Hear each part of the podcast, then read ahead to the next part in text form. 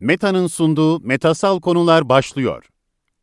Efendim herkese iyi akşamlar. Bloomberg H T Radyo ve aynı zamanda Bloomberg H T'nin tüm podcast e, kanalında sizlerle birlikteyiz. Metasal Konular'ın bir yeni programıyla karşınızdayız.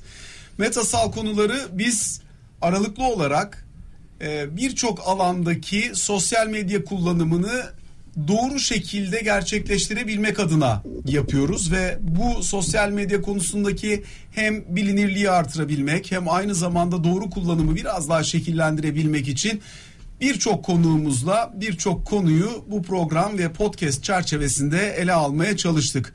Bugün günlerden yirmi Aralık iki bin yirmi üç Çarşamba.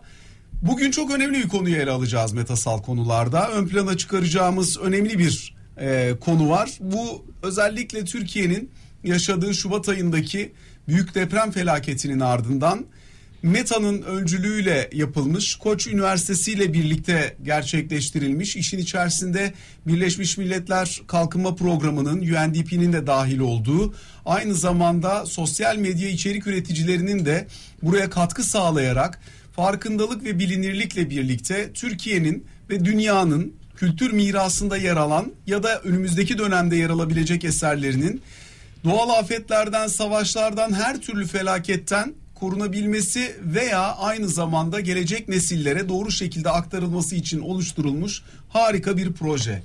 Bu projenin adı Medeniyetlerin Hafıza Kapısı Projesi. Bu projeyi değerlendirmeye çalışacağız bugün Metasal Konular'da. Aslında yapılan iş gerçekten büyük, gerçekten önemli ve geleceğe de hizmet edebilecek, bundan sonraki nesillerin tarihin getirmiş olduğu mirası doğru şekilde alıp sırtlayıp taşıyabilmelerine imkan tanıyabilecek bir proje. Bunun detaylarını konuşacağız. Koç Üniversitesi öğretim görevlisi doçent doktor Evren Yantaç bizlerle birlikte. Hoş geldiniz yayınımıza. Hoş bulduk. Merhabalar. Aynı zamanda bu projenin kitlesel olarak anlatımına katkı sağlamış genç bir konuğumuz daha var. Instagram'daki e, içerik üretimiyle çok ciddi bir kullanıcı kitlesine ulaşmış olan sevgili Yeşim Sevinç de bizlerle birlikte. Yeşim, sana da hoş geldin diyelim.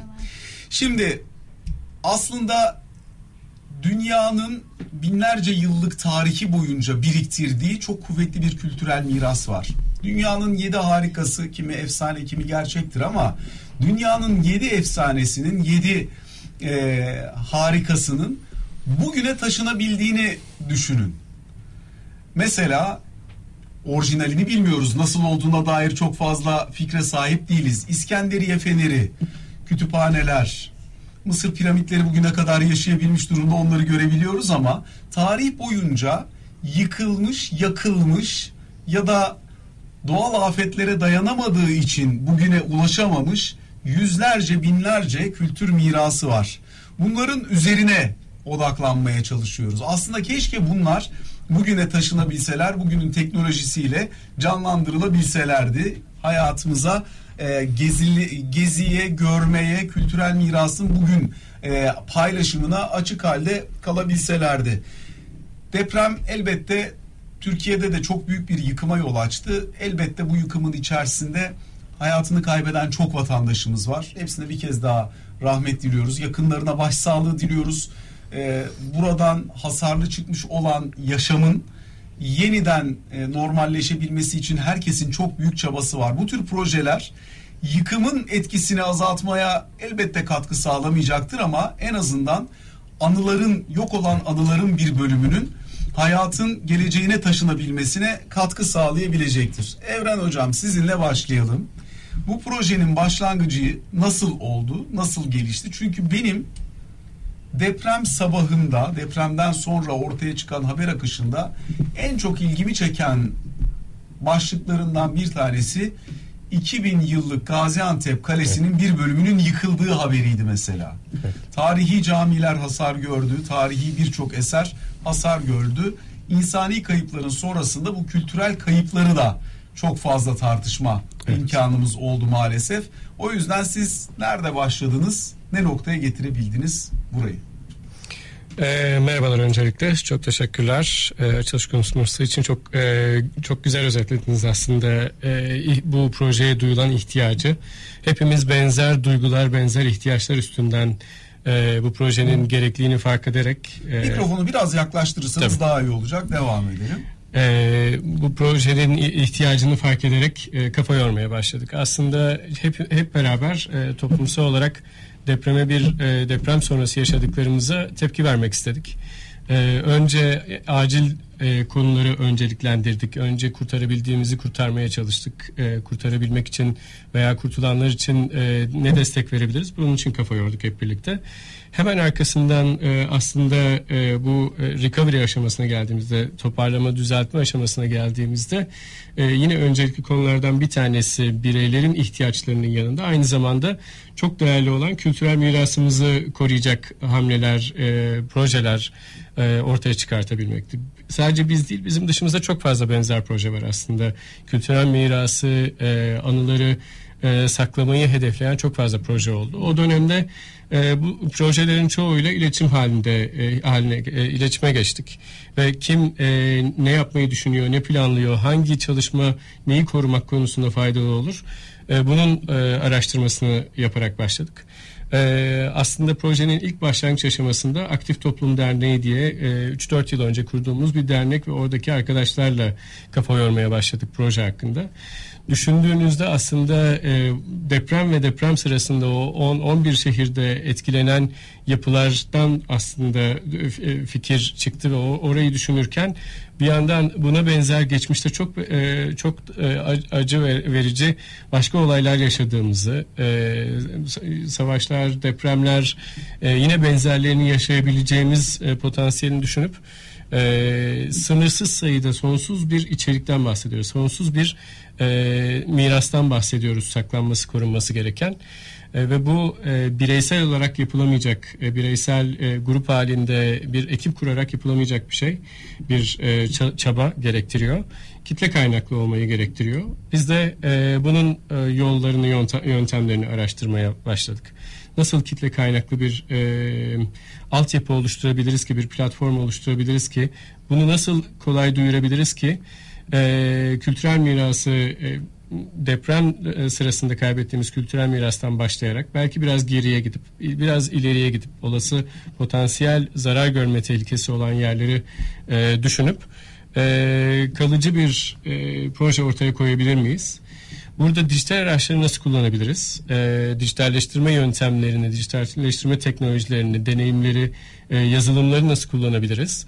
Sosyal medyayı, kitle kaynaklı iletişim araçlarını nasıl kullanabiliriz? Buna kafa yorduk. E, o dönemde Mayıs ayında Meta ile e, iletişime geçtik. E, Meta sağ olsun e, projeye çok büyük ilgi gösterdi.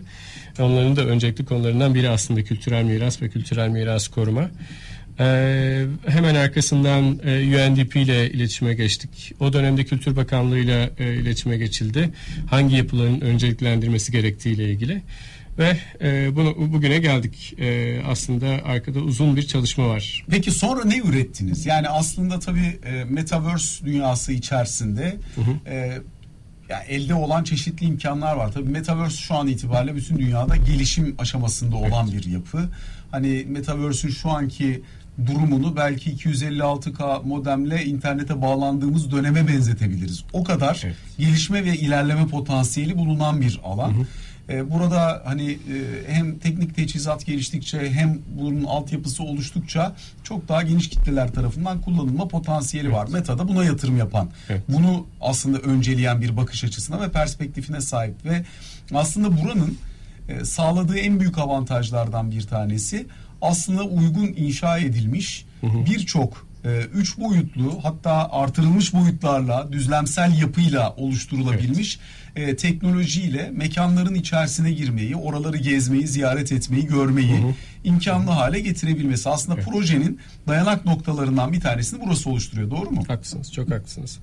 Bir adım geri atayım hızlıca aslında e, bu artırılmış gerçeklik, sanal gerçeklik konularına ufak bir giriş yapayım. Hepimiz bilsek de bugün kamuda, kamu, kamuoyunda çok sık karşımıza çıksa da e, biz artırılmış gerçeklik, sanal gerçeklik e, konusunun üçüncü dalgasını yaşıyoruz. Üçüncü ticari dalgasını yaşıyoruz. Aslında e, iki farklı bundan önce e, yaygın etki üretmeye yönelik e, sanal gerçeklik, artırılmış gerçeklik e, süreci yaşadık. Son iki bin on beşten beri e, artarak da özellikle artarak son beş altı yıldır çok hızlı bir dönüşüm yaşıyoruz aslında ve e, içinde yaşadığımız e, bu on yıl e, belki de e, yüzyıllardır yaşadığımız en hızlı dönüşümü yaşadığımız, gündelik hayatta en hızlı dönüşümü yaşadığımız e, bir dönemin içindeyiz. Çok da farkında değiliz içinde yaşadığımız dönemin olası ileriye dönük etkilerini. Ee, teknolojiyle nasıl iletişime geçtiğimiz, içerikle, dijital içerikle nasıl etkileşime geçtiğimiz çok e, temel şekilde değişiyor e, ve değişmeye de devam edecek önümüzdeki beş altı yıl içinde. E, Metaverse'de, Meta'da bunu gören e, firmalardan biri. Bunun gibi birçok e, firmanın, teknoloji firmasının, teknoloji altyapısının E, Metaverse, Meta'ya e, artırılmış gerçeklik, sanal gerçekliğe yatırımı var. Meta'nın buradaki e, yaptığı e, yatırım, e, bu konuya bu kadar kafa yoruyor olması, e, Metaverse'ü dünyanın gündemine getirmiş olması çok önemli bir hızlandırıcı etki oldu. E, artırılmış ve sanal gerçekliğin üçüncü döneminin kalıcı olabilmesi için. Ee, aslında e, hala biz ara teknolojileri kullanıyoruz. Hala bugün sanal gerçeklik teknolojilerini gündelik hayatın içinde her eğitim kurumunda, her sağlık kurumunda, e, firmalarda e, yeterince göremiyoruz. E, fakat önümüzdeki iki üç yıl içinde çok daha yaygın olarak kullanıldığını, e, çok kolay bir şekilde, ergonomik bir şekilde başımıza bir başlık ta- tak- takarak Ee, bir anda e, kendimizi başka bir dünyada, başka sanal bir dünyada hissedebildiğimiz, yaşayabildiğimiz bir alternatif gerçekliği e, bugün e, olası görüyoruz. İki yıl içinde, üç yıl içinde erişilebilir olarak görüyoruz. Bugün erişilebilir, sadece yaygın olarak eriş, erişileme, erişim, erişime henüz yok maalesef. Aslında bizim yaptığımız şey de bu. E, hem Meta'nın hem bizim Koç Üniversitesi e, KARMA Lab olarak, KARMA bir Ekser Laboratuvarı, Ee, bu konularda araştırma çalışmaları yürütüyoruz. Ee, artırılmış gerçeklik, sanal gerçekliğin yeni hikaye anlatma biçimi, bilgiyi farklı şekilde, yeni şekilde nasıl, yeni yöntemlerle nasıl gösterebiliriz? Ee, bunun yollarını, yöntemlerini araştırıyoruz. Ee, aslında temel fark e, geçmişte bu dijitalleşme dön- bu dön- içinde yaşadığımız dijitalleşme döneminde yaşadığımız temel fark, bugüne kadar biz bilgiye iki boyutlu arayüzler üstünden erişiyorduk. Yani bilgisayar ekran, ekranları, televizyonlar, telefonlar üstünden erişiyorduk. Bunlar e, iki boyutlu, dolayısıyla soyutlaştırılmış e, üç boyutlu dünyadan soyutlaştırılarak, soyutlaştırarak öğrenmemizi gerektiren arayüzlerden bahsediyoruz. Halbuki bugünkü dönüşüm bilgiyi dijitale aktarırken uzamsal olarak, yani çok daha doğal olarak aktarabilmemizi, kaydetmemizi sağlıyor. Örneklendirecek olursam Gaziantep Kalesi'nin üç boyutlu birebir temsilini yapıp, isterseniz Gaziantep Kalesi'nin içindeyken, ortasındayken, isterseniz e, yakınlarında bir yerdeyken e, kaleye doğru bakıp bunun hakkında, kale hakkında dijital bir içeriği görebildiğiniz, fiziksel objelerin üstüne yansıtılmış şekilde görebildiğiniz veya içinde bulunduğunuz fiziksel ortama yerleştirebildiğiniz e, deneyimleri üretme imkanımız var bugün artık. Ee, ve bunu, proje zaten bu. Bu. Aynen, haklısınız. Ee, bu e, içerikleri e, üretmek bugün artık e, yeni gelişmiş olan yazılımlarla, Meta, Meta gibi firmaların geliştirdiği, sağladığı yazılımlarla e, çok daha kolay yapılabilir hale geldi. Projenin aslında en temel değerlerinden biri, Ee, bu süreçler artık çok daha kolay yapılabilir olduğu için biz e, bu yöntemleri, içerik üretme yöntemlerini kitlelere öğretebiliriz, e, e, halka öğretebiliriz ve onların içerik üretmesine imkan sağlayabiliriz. Yani içerik üreticilerin, Yeşim gibi içerik üreticilerin bugün e, hikaye anlatırken veya video çekerken, fotoğraf e, yayınlarken e, çok yakın zamanda üç boyutlu içerikler üretebileceğini göreceğiz. Bu yetenekleri, bu becerileri kendilerine e, üretmek, öğretmek gerekiyor. e, lise öğrencilerine, ilkokul öğrencilerine, üniversite öğrencilerine, yetişkinlere bu becerileri öğretmek gerekiyor ki aslında az önce bahsettiğim sınırsız, sonsuz içeriği biz bir şekilde kaydedebilelim. Bu hem e, koruma anlamında üç boyutlu içerikleri e, kaydetmemize imkan sağlıyor, dijitalleştirmemize imkan sağlıyor. Ama burada kalmayıp o dijital içeriklere eskiden beri e, mimarlar, arkeologlar, tarihçiler, e, kültürel miras alanında çalışan kişiler dijital araçları kullanarak üç boyutlu e, preservation, arşivlemeyi yapıyorlardı. Fakat bu içeriğe erişimimiz yoktu. Doğal olarak erişimimiz yoktu. Web sitelerinden erişebiliyorduk. Bugün e, işte e, Meta'nın geliştirdiği e, yazılımla, A I yazılımıyla, Instagram'a ekledikleri filtrelerle veya Ee, başka yöntemlerle bir gözlük takarak o üç boyutlu içeriği doğal ortamında üç boyutlu şekilde görebiliyoruz. Bu e, çok büyük e, yeni imkanlar sağlıyor. E, bu içerikleri kolayca e, yaratabilmemize imkan sağlıyor. E, projenin temel amacı da hem e, içerikleri, yazılımları, hardware'i e, bir araya getirip e, halkın erişimine e, sunmak, onların da e, içerik sağlayıcı olarak katkı yapmalarına imkan sağlayacak bir platform oluşturabilmek. Şimdi elbette burada önemli birkaç tane konu var. Bunlardan bir tanesi aslında bir projeyi net olarak tamamlayalım. Ondan sonra soracağım tamam. şeyler de var.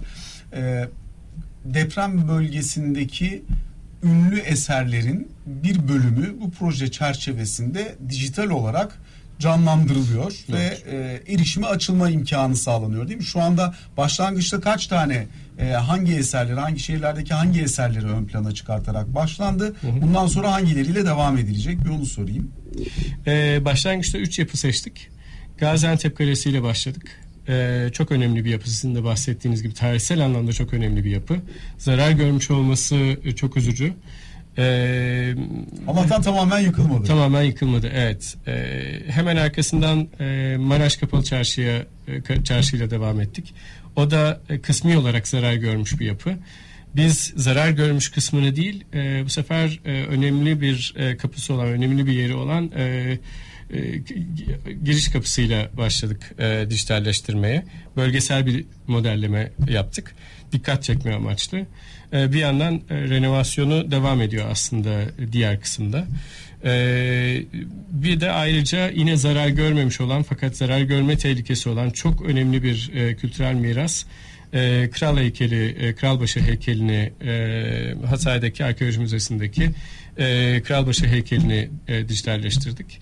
Bu üç E R filtre oluşturuldu. üç E R filtre Ee, şu an için e, sizin bulunduğunuz fiziksel ortama yansıtabildiğiniz, üç boyutlu olarak koyabildiğiniz ve hikayesini dinleyebildiğiniz bir filtreye dönüştürüldü.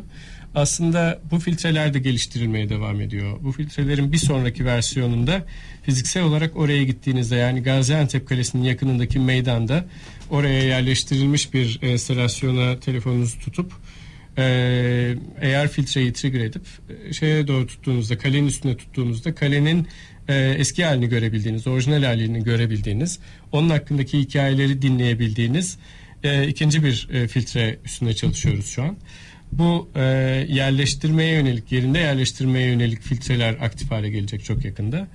E, dördüncü filtre olarak çok yakın zamanda aktif hale getireceğimiz Afan kahvesi, o da maalesef zarar gören önemli yapılardan biri.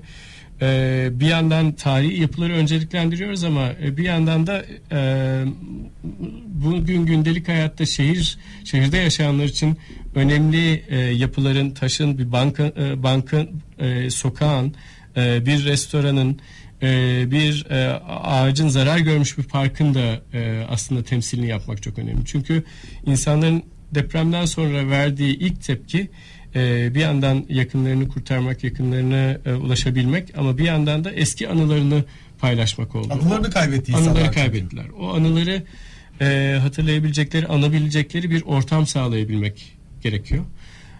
Dolayısıyla bu tarihi yapıların yanında şehir için, bu kentler için önemli olan diğer yapıları, nesneleri, sokak, taş, bank gibi objeleri de önceliklendirmek gibi Hedef, hedeflerimiz var önümüzdeki sene. Toplamda ulaşılacak nihai e, sayı kaçtır? Böyle bir hedef yok. Aslında dediğim gibi sonsuz, sınırsız. sınırsız e... Ama siz kaç planlıyorsunuz ya da nereleri daha çok? planlıyorsunuz şu anda? Önümüzdeki sene içinde her ay yeni bir filtreyi, yeni bir modeli aktif hale getirmek gibi bir planımız var. E, fakat e, aynı zamanda Meta ile başladığımız yeni bir başka bir proje, Ekser Akademi projesi. Kısaca ondan da bahsedeyim. E, e, bu e, Ekser konusunda artırılmış gerçeklik, sanal gerçeklik, üç boyutlu içerikler üretme konusunda artık e, çok daha kolay içerik üretme imkanı var. Bu e, yetileri, becerileri öğrettiğimiz bir e, Ekser Akademi'nin kurgusunu oluşturuyoruz ve e, birçok öğretmeni biz e, eğitmeni eğiteceğiz. Ve bu eğitmenler gidip önce İstanbul'da, sonra Anadolu'da e, lise öğrencilerine, ilkokul öğrencilerine, üniversite öğrencilerine eğitim verecekler. E, hayalimiz... Bu modelin ilk kurucusu kim biliyorsunuz değil mi? Köy enstitüleridir. Aynen öyle. Evet. Köy enstitüleri de Cumhuriyet'in ilk yıllarında yeterince öğretmen olmadığı için de Atatürk döneminden başlayan bir gelenek, geleneğin devamıdır. E, yeterli sayıda öğretmen olmadığı için önce öğretmenleri eğiterek başlayıp daha sonra öğretmenlerin öğretmenleri eğitmesiyle devam etmiştir. Çok doğru bir kurguyla gitmişsiniz. Köy enstitüleri de benzer şekilde kurgulanmıştır daha sonrasında.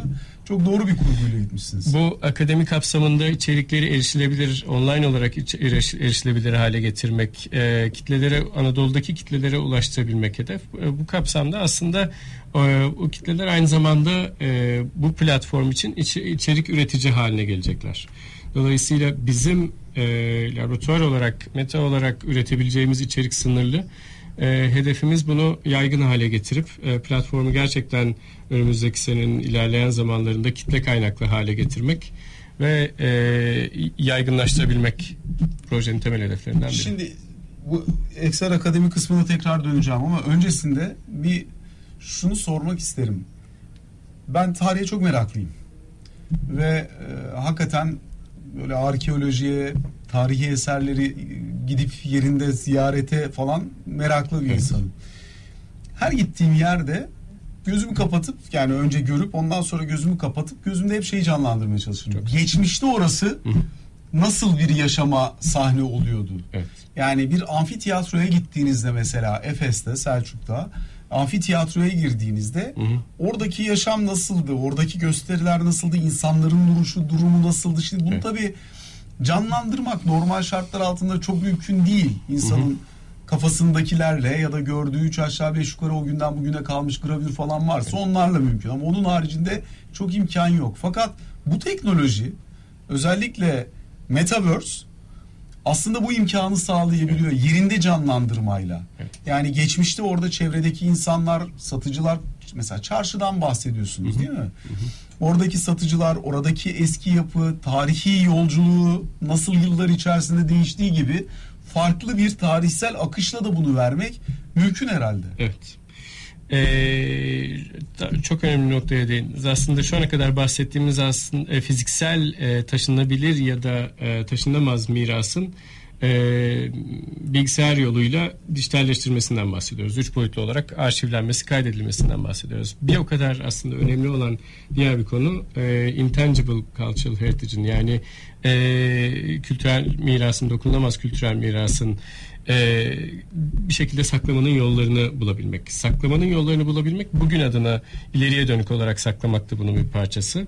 Önemli olan bir tiyatro oyununu, bir e, dans performansını, bir performansı, bir olayı bir şekilde e, ileriye, e, ileride deneyimlenebilir hale getirmek de bu işin bir parçası. Geçmişe yönelik e, araştırmalar sonucunda ulaştığımız bilgiler dahilinde bir canlandırma yapabilmek de diğer bir parçası. Ee, teknoloji bugün aslında buna da imkan vermeye başladı. Ee, projenin bizim açımızdan, KARMA Lab açısından e, diğer bir e, ileriye dönük hedefi e, bu intangible e, mirası da e, saklı, saklamanın, e, canlandırmanın yollarını bulabilmek. Bunu, bu e, bugün yapılıyor aslında. Yapılan çok örneği var. Türkiye'de de var. Çok güzel örnekleri var. Bu canlandırmanın yapıldığı çok Ama güzel çok örnekler küçük, var. Ama çok küçük, çok kısa örnekler. Evet. E, çok e, tekil örnekler oluyor. Proje e, proje e, saklanıyor. E, Efes'le ilgili yapılmış çok güzel bir çalışma var bu konuda. E, bir yandan aslında çok değerli çalışmalar var Türkiye'de. Kısaca ondan bahsetmek gerekirse Kültür Bakanlığı'nın çok önemli çalışmaları var. E, kültürel miras korumaya yönelik yaptıkları çalışmalar var. Onlar da bir yandan dijital imkanları e, nasıl kullanılabileceğini araştırıyorlar. E, diğer yandan e, Wikimedia'nın e, bir e, kurduğu bir ekip e, yine deprem özelinde deprem bölgesindeki kültürel miras korumaya yönelik e, içerik araştırması yapıyorlar. E, UNESCO'nun önce önde, önderliğinde yapılan e, kültürel miras çalışmaları var. Belediyelerin çalışmaları var. E, tekil çalışmalar bahsettiğiniz gibi. E, fakat e, daha e, bu tekil çalışmaları e, kalıcı hale getirecek, yaygın hale getirecek olan şey platform e, sunabilmek, bir bu araçları e, yay, yaygın kitlelere ulaştırabilmek e, önemli. E, projeleri bir şekilde bir araya getirebilmek önemli. Dolayısıyla biz proje kapsamında Wikimedia ekibiyle de, Kültür Bakanlığı ile de, U N D P ile de iletişim halinde olmamızın sebebi bu e, imkanları bir araya getirebilecek, e, getirebiliyor olmak. E, dolayısıyla e, bu e, imkanları e, e, çoklu e, olasılıkları, insan kaynağını, e, imkanları bir araya getirmek, bahsettiğiniz gibi hem daha fazla yapının, daha fazla mirasın saklanmasına imkan sağlarken aynı zamanda bu hikayelerin yaratılmasına e, imkan sağlayacak. Belki projenin temel hedeflerinden bir, Meta ile yürüttüğümüz projenin temel hedeflerinden biri bahsetmedik. Aslında bir eğitim aracı da e, ortaya koyabilmek. Yani bir öğretmenin kendi öğrencileriyle birlikte yapılardan bir tanesini alıp e, Maraş veya Gaziantep Kalesi'ni alıp öğrencileriyle birlikte onun içine içerik üretmesi. Oradaki bir e, geçmişteki bir hikayeyi canlandırmaları belki. Ee, bu yüzden kitle kaynaklı olması gerekiyor. Bu yüzden e, bu araçların bu, bu kitlelere öğretilmesi gerekiyor ki tarihi yarımadada İstanbul'da yapabilirsiniz mesela, anlatabiliyor muyum? Evet. Yani o günün canlandırmasıyla, evet, ya da o günün kültürel, evet, deneyimlem, deneyim, deneyimlemesiyle. Yani bugün yanından görmeden e, hani bakmakla görmek arasındaki fark var ya, evet, hani görmeden yanından geçtiğimiz birçok kültürel mirası aslında doğru tasarlanmış bir e, metaverse teknolojisi, evet, kullanımıyla e, canlandırarak geçmişiyle birlikte yaşamak da mümkün olabilir. Tam söylediğiniz gibi aslında Kapalı Çarşı'da bundan elli yıl önce veya yüz yıl önce bir günü canlandırıyor olmak, bir günün bir kesitini canlandırıyor olmak bile e, çok büyük kapılar açıyor e, insanın aklında, geçmişe dair, geleceğe dair kapılar açıyor. Aslında kültür, kültürel miras bizi geleceğe dair doğru adımlar, doğru kararlar vermeye, doğru planlar yapmaya yönlendiren temel e, kriterlerden, temel bilgilerden biri. O kaynaklara erişebilir e, hale getirmemiz gerekiyor. Ya sınır yok ki. Çakıl Gazinosu'nda e, Zeki Müren dinlerken de, evet, görebilirsiniz kendinizi. Dolayısıyla bunun hakikaten herhangi bir sınırı yok. Şimdi eğitim kısmına girdiğiniz için bir o tarafıyla da devam edeyim. Hı. Benim kendi adıma da özellikle bu tür teknolojilerde gördüğüm en büyük fırsat eğitimde fırsat eşitliği aslında. Çünkü normal koşullar altında bu birikime, bu kültürel yapıya ya da bu eğitim kalitesine diyelim ki erişme imkanı olmayan, örneğin Anadolu'nun çeşitli yerlerindeki, köylerindeki çocuklara bunları o fırsat eşitliği çerçevesinde yerinde görme veya yerine benzer bir şekilde bulunduğu yerde canlandırılmış şekilde görme imkanı tanıyor. Evet. Dolayısıyla aslında bir bilgi simetrisi oluşturma imkanı da var. Tabii şu anda ancak bunların e, görülebilmesi için giyilebilir cihazlara ihtiyaç var ve bunlar maalesef maliyetli. Hı hı. E, belki belli bir noktadan sonra bu tür projelerin e, bunlarla da bezenmiş şekilde giyilebilir cihazların, yani onlar sonuç itibariyle giyilebilir bilgisayar, e, ya bir, bir cihaz o, bir bilgisayar. Bir işte pil ömrü var, bir çekme kapasitesi var, bir hafıza kapasitesi var ve şu anda bunlarla sınırlıyız. Zaten o yüzden iki yüz elli altı kilobit modem. Sadece e, donanım, yazılım olarak geliştirmek de yetmiyor. Aynı zamanda e, interneti erişilebilir hale getirmek gerekiyor. Aslında bu teknolojileri çok daha ergonomik, çok daha kullanılabilir hale getirecek olan şey, hafifletecek olan şey. Yani şu an e, bir headset kafanıza taktığınızda onu taşıyabileceğiniz süre sınırlı. Fakat e, yakın gelecekte beş G, altı G, beş G'nin ardından gelecek altı G içeriğin tamamını cloud'a, e, buluta yükleyeceği için sizin kafanızdaki e, cihazın çok daha hafif olmasına imkan verecek. Çok daha ucuz olmasına imkan verecek. Bir teknolojisi gelişecek, o başka bir şey olacak. Evet. Evet. E, dolayısıyla önümüzdeki beş yıl içinde, on yıl içinde bahsettiğiniz gibi e, teknolojinin çok daha demokratik bir şekilde e, erişilebilir hale gelmesi, e, için e, kafa yoruyoruz, çaba sarf ediyoruz. Hem üreticiler olarak hem araştırmacılar olarak e, yazılım geliştiriciler, donanım geliştiriciler, geliştiriciler olarak. Belki e, bilgisayar teknolojisiyle e, telefonlarla e, evet bir yaygın etki yakalandı ama e, bu teknolojilerin gelecekte e, ulaşabileceği yaygın etki potansiyeli çok daha yüksek gibi gözüküyor. Benim gördüğüm en önemli sorunlardan bir tanesi şirketlerin insanların çok önünde gitmesi. Şunu kastediyorum. Şu anda dünyada çok büyük yedi tane şirket var. Bu yedi şirket Magnificent Seven adı altında. Bunların içerisinde Meta var, Microsoft var, diğer büyükler var. Tesla ve Nvidia da son dönemde bunlara dahil oldu. Evet. Dolayısıyla böyle yedi tane şirket. Bu şirketler trilyon doların üzerinde piyasa değerine ulaşmış şirketler. Ve bu şirketler ellerindeki kaynakla geleceğin teknolojisinin nasıl olabileceğine dair çok ilerici bir bakış açısıyla kaynaklarını da buraya aloke ederek geliştirme yapabiliyorlar. Bence temel sorun bu işin yabancıların top down dedikleri, hı hı, yukarıdan hı hı. aşağı geliyor olması. Diyor ki şimdi bu şirketler, ben senin için bir teknoloji geliştirdim. Gel bu teknolojiyi kullan. Evet. Halbuki aslında insan evriminin ve gelişiminin hemen hemen tamamı bottom up, yani evet. tabandan gelen taleple oluşmuş. Dolayısıyla şimdi şirketler teknolojiyi geliştiriyor ve buna talep bulmaya çalışıyor. Buralar bence Türkiye için, Türkiye gibi teknoloji tüketimi çok yüksek olan ülkeler için çok büyük fırsat aslında. Evet. Yani buralarda farkındalığı doğru zamanda yaratıp doğru şekilde o teknolojilerin yaygınlığını sağlayabilirsek, aynen biraz önce sizin söylediğiniz gibi öğrenciler, öğretmenler el ele vererek kendi projelerini geliştirme de yapabilirler bu platformlarda. Daha fazlasını da talep edebilirler. Yarın bir gün gelip Meta'ya bakın ya da size, şurada şöyle şöyle bir ihtiyaç var, gelin bununla ilgili bir şey yapalım birlikte diye öğrencilerden de fikir gelebilir. Evet. Robotik teknolojiler için de aynısı geçerli, diğerleri için de aynı şey geçerli. Bu farkındalığın ve bilinirliğin oluşmasında da aslında sosyal medyada etkileşimi yaratanların ve oralardaki gençlere bu, özellikle gençler çok yoğun teknoloji tüketicisi olduğu için gençlere bu e, imkanları sunanların çok katkısı, çok faydası var. Şimdi Yeşim, sana döneceğim burada.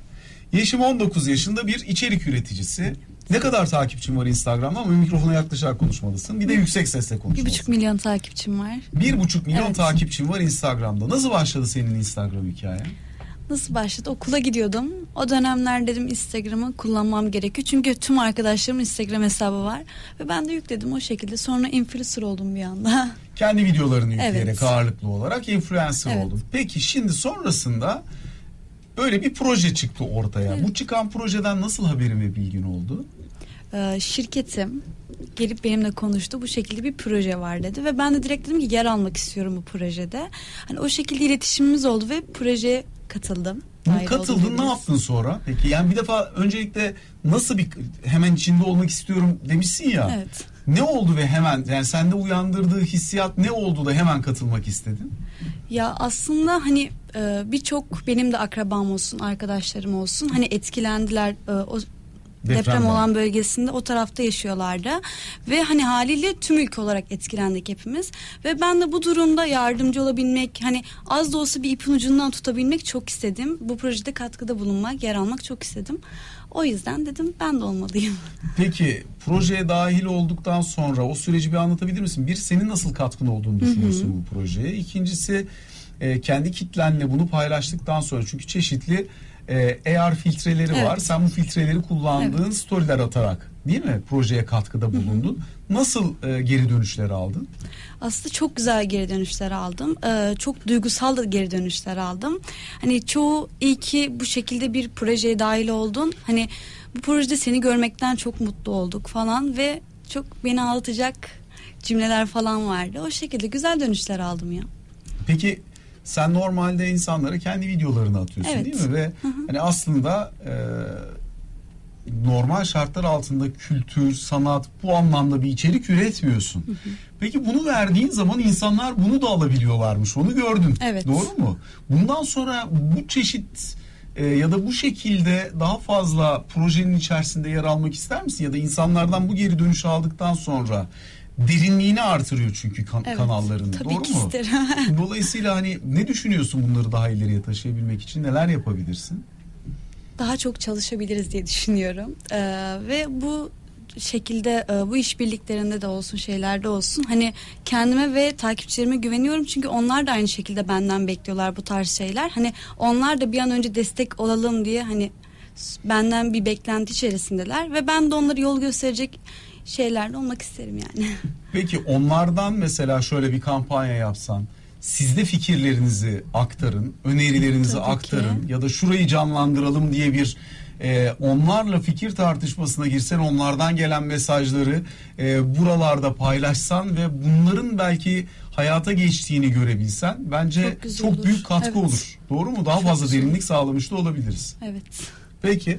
Hocam, Evren Hocam, siz ne dersiniz? Yani bu projeler hakikaten kaynağıyla sınırlı maalesef. Bir insan kaynağıyla, iki finansman kaynağıyla sınırlı projeler. O habitatı nasıl görüyorsunuz şu anda? Yani buradan daha fazla gelişebilmesi, çok ileriye gidebilmesi. Yani diyorum ya, yani şimdi e, Kralbaşı heykelinden yola çıktık. Ya isim çok uzun. Ben hep Şubbi diye hatırlıyorum onu ama devamlı hatırlıyorum. Biz de kendi aramızda öyle söylüyoruz. Şubbi Lalima mı? Galiba evet, öyle olması lazım evet, ama bir, bir heceyi unuttuğunu zannediyorum arada. Liluima. Şubbi Liluima. Evet. Tamam, o evet, aradaki bir heceyi unuttuğumu hatırlıyoruz zaten. Şimdi oradan yola çıktık. Zeki Müren'in evet, Çakıl Gazinosu'ndaki geçmişte bin dokuz yüz altmışlarda yetmişlerde verdiği konsere kadar gidebildik. Evet. Yeterince geriye gidebilsek Ajda Pekkan konseri falan bile görebiliriz hatta belki Meta üzerinde. Ee, burada bu daha ucuzlayacak mı? Bunun üretimi daha ucuzlayacak mı? Ya da en azından belli bir noktadan sonra yapay zeka da bunun içine girdiğinde daha sınırsız ve daha otomasyona dönmüş bir üretim oluşabilecek mi? Her ne kadar biz bu yöntemleri e, kitlelere öğretsek, araçları kitle kaynaklı hale getirsek de yine de dönüştürülebilecek, dijitalleştirilebilecek içerik hala çok sınırlı. Bahsettiğiniz gibi insan kaynaklı. Halbuki e, bugün şimdi e, yaşadığımız dönüşümün bir parçası da yapay zeka ve e, ekser alanındaki dönüşümü hızlandıracak temel araçlardan biri yapay zeka olacak. Biri altı G, e, daha ergonomik cihazlar kullanabilmemize imkan sağlayacak. Daha yüksek kalitede içeriklere erişebilmemize imkan sağlayacak. Dolayısıyla daha gerçekçi içerikler göreceğiz. Şu an gördüğümüz içeriklerin e, gündelik hayatta gö- gözümüzle yaşadığımız dünyadan h- hala daha Ee, sanal bir içerik görüyoruz. Daha gerçek, yeterince gerçekçi olmayan bir içerik görüyoruz. O yüzden kullanıcıların kimi hala e, yeterli bulmuyor görüntü kalitesini, deneyimi, headset'i çıkartıp kenara koyuyor. Yok, ben buna bakmak istemiyorum diyor. Fakat e, altı G ile birlikte çok daha gerçekçi dünyalar görebiliyor olacağız. E, diğer bir konu yapay zeka. E, yapay zekanın içerik üretebilme hızı, e, kapasitesi buradaki süreci hızlandıracak konulardan biri. Bu A R Cloud, X R Cloud, yani içeriğe içeriğin dijitalleştirmesi sürecinde kolaylaştırıcı etkenlerden biri olacak. Hatta bir yerden sonra kuantum computing ile birlikte kapasiteler geliştikten sonra onun da etkisini daha fazla evet, görmeye başlayacağız. Biz aslında o içeriği tarif eden, içeriğin hikayesini oluşturan, kavramsal altlığını oluşturan fikir üreticileri görevi göreceğiz. İçeriği operatör olarak üretmemiz gerekmeyecek. Bugün hamaliyle uğraşmayacağız. Hamaliyle yani uğraşmayacağız evet. Bir, bir yere kadar uğraşacağız. Yine orada yine bir insan kaynağı ihtiyacı, yine bir no, bilgi birikimi gerekiyor. Bu bu konuya vakit ayrılması gerekmediği anlamına gelmiyor. Yani öğrenmek gerekiyor bu araçları. Nvidia'dan bahsettiniz. Nvidia'nın yakın gelecekte sağlayacağı temel özelliklerden bir tanesi bu ekranlara bilgiyi aktarırken yapay zekayı kullanarak çok hızlı içerik üretebilme imkanı olacak. Bir fiziksel objeyi dijitalleştirirken kullandığımız teknikler farklı. Bir deneyimi, bir hareketi, bir eylemi, bir tiyatro oyununu, bir dansı aktarırken kullanılan teknikler farklı. Her tarafta aslında yeni teknolojiler, yeni yazılımlar gelişiyor. Bunların bir araya gelmesinden bu çok daha doğal, çok daha hızlandırılmış, çok daha gerçekçi bir şekilde, doğal bir şekilde üretilmiş üç boyutlu içerikleri önümüzdeki on yıl içinde erişebiliyor olacağız. Peki, e, katılımınız için çok çok teşekkür ediyoruz öncelikle. Sonrasında dünya kültür mirasına yaptığınız bu katkılar için çok teşekkür ediyoruz. Hakikaten e, geleceğe taşınabilmesi için kültürel mirasın, gerek dokunulabilir gerek dokunulamayan mirasın taşınabilmesi için çok değerli ve çok önemli projeler bunlar. Şimdilik üç yapıyla başlamış. Ümit ediyoruz üç bin otuz bin yapıya kadar ilerlesin. Geçmişiyle geleceğiyle fırsat eşitliği, kültürel eşitlik, medeniyet eşitliği sağlayacak bir platforma kapı açmış olsun. Metasal konulardan bugünlük bu kadar diyoruz. Özellikle bu tür projeleri Bloomberg H T ekranlarında, mikrofonlarında daha fazla duymaya devam edeceksiniz. Biz istiyoruz ki savaşlar, doğal afetler, yaşanabilecek ne varsa toplumsal mirası etkileyemesin. Eğer bunu gerçekleştirebilmiş olsak, geçmişte bu teknolojilere sahip olabilsek, ne İskenderiye Kütüphanesi'ni kaybederdik, ne Hülagü'nün yakıp yıktığı Bağdat Kütüphanesi'ni kaybetmiş olurduk. Bugün bunları yeniden canlandırma imkanı olmayabilir. O dönemin bilgisine bugünden erişme imkanı bulamayabiliriz. Ama bugünün bilgisini geleceğe sonsuz miktarda taşıma imkanına sahibiz. Dolayısıyla hepimiz elimizi taşın altına belirli bir noktadan sonra koymalıyız diyoruz. Metasal konulardan bugünlük bu kadar. Hoşçakalın. Meta'nın sunduğu Metasal Konular bitiyor.